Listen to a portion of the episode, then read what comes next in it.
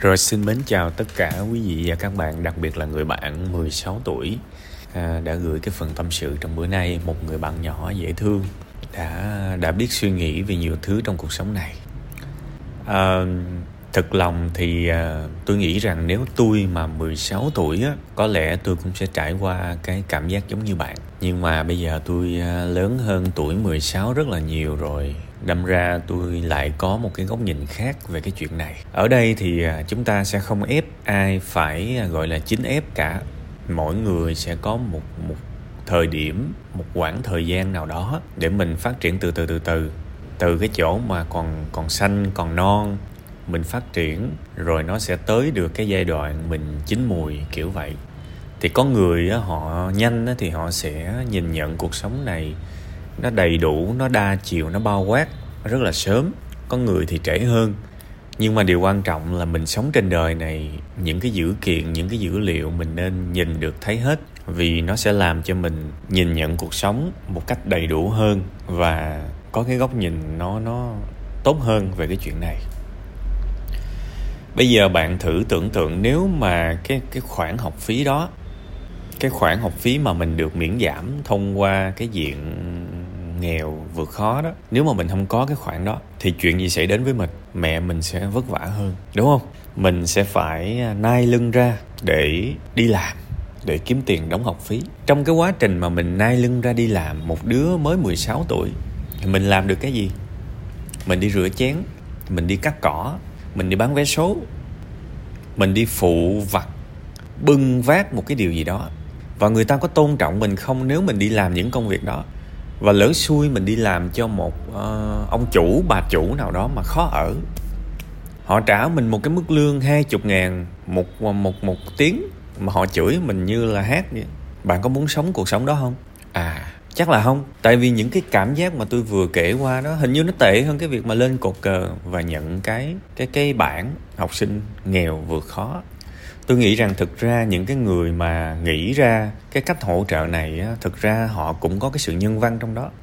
Vì họ thêm cái từ vượt khó ở trong này nó thể hiện một cái sự bao dung một cái tình thương và một sự động viên to lớn. Tiếc rằng bản thân mình không có đọc được cái thông điệp đó. Học sinh nghèo vượt khó có nghĩa là ok nghèo nhưng mà những bạn này không có nghỉ học. Họ vẫn cố gắng đi học để biết con chữ để có tri thức để được giáo dục để có tương lai. Và những cái khoản tiền này là là họ giúp các bạn và làm cho cái hành trình vượt khó của các bạn nó trở nên thuận lợi hơn. Tại vì nếu không có cái khoản khoản giúp đó, các bạn sẽ bị rớt vào một cái chỗ vượt khó thực sự luôn á. Vượt khó của đúng của nghĩa đó luôn á, là các bạn sẽ phải rất bươn chải để được đi học. Nên tôi nghĩ rằng chúng ta hoàn toàn có thể biến từ cái sự xấu hổ thành cái sự biết ơn. Nó cùng đều là một cái cách mình sử dụng năng lượng thôi cùng cái thời gian đó, cùng cái năng lượng đó, cùng một cái sự tiêu hao năng lượng đó, mình có thể được sử dụng sử dụng nó để biết ơn hay là để xấu hổ là chuyện của mình.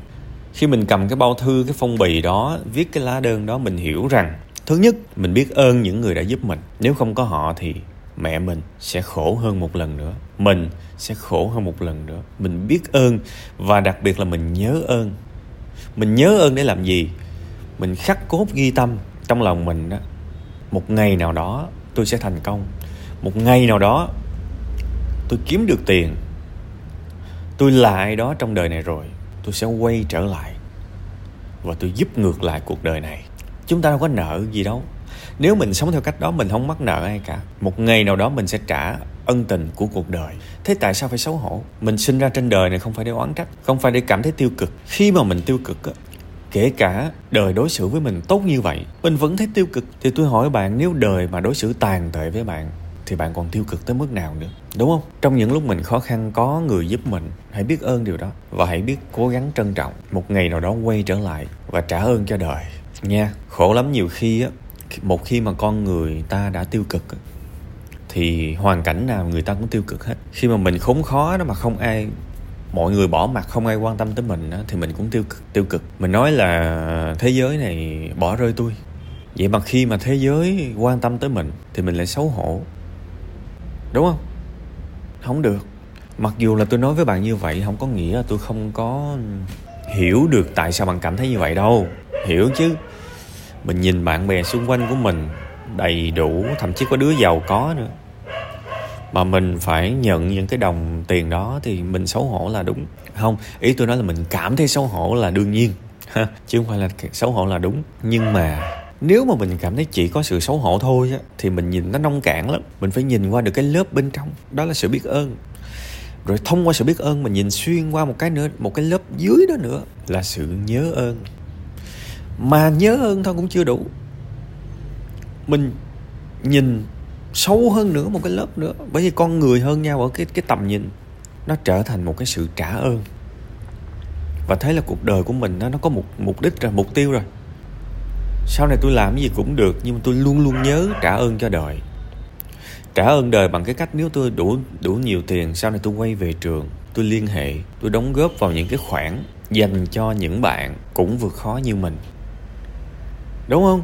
Rồi, tôi tôi trả ơn đời bằng cách gặp em nào mà đi làm gặp em nào cần hỗ trợ yếu tay nghề hoặc là mới bỡ ngỡ, mình bao dung hơn với các em. À mình cho em những cơ hội việc làm, ví dụ vậy. Sau này nếu có dịp hoặc là bước ra ngoài thấy người bán vé số, mua giùm họ, thậm chí mua chẳng có mua cầu trúng gì cả. Nhưng là buổi tối mua để người ta bán hết nhanh mà người ta về. Đó là một cái cách để mình mình vung vén cho đời. Mặc dù mua vé số là sòng phẳng nha chứ cũng chưa chắc là ai giúp ai. Nhưng mà trong tâm mình, mình nhìn được một cái tầng cao hơn là tôi tôi sẽ mua để để bạn bán hết nhanh hơn và về nhà ngủ sớm hơn với gia đình đại khái đúng không? Nhiều cách.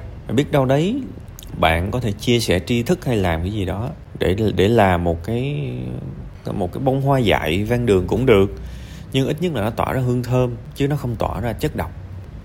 À, đúng không? Nên là hãy nhìn nhận cuộc đời nó đúng đắn hơn. Có những cái cảm xúc nó đến với mình thực ra là do mình chỉ nhìn được cái lớp đầu tiên của vấn đề thôi. Và nếu mình rèn luyện rèn giũa học hành biết đưa tri thức vào đời mình thì mình sẽ nhìn xuống được cái lớp thứ hai lớp thứ ba lớp thứ tư. Và mình càng lúc càng nhìn thấy được những thứ mà người xung quanh ít ai nhìn thấy được thì đó cũng là một cái cách để mình luyện cái tư duy, cái góc nhìn của mình rồi ha. Cố gắng lên nha.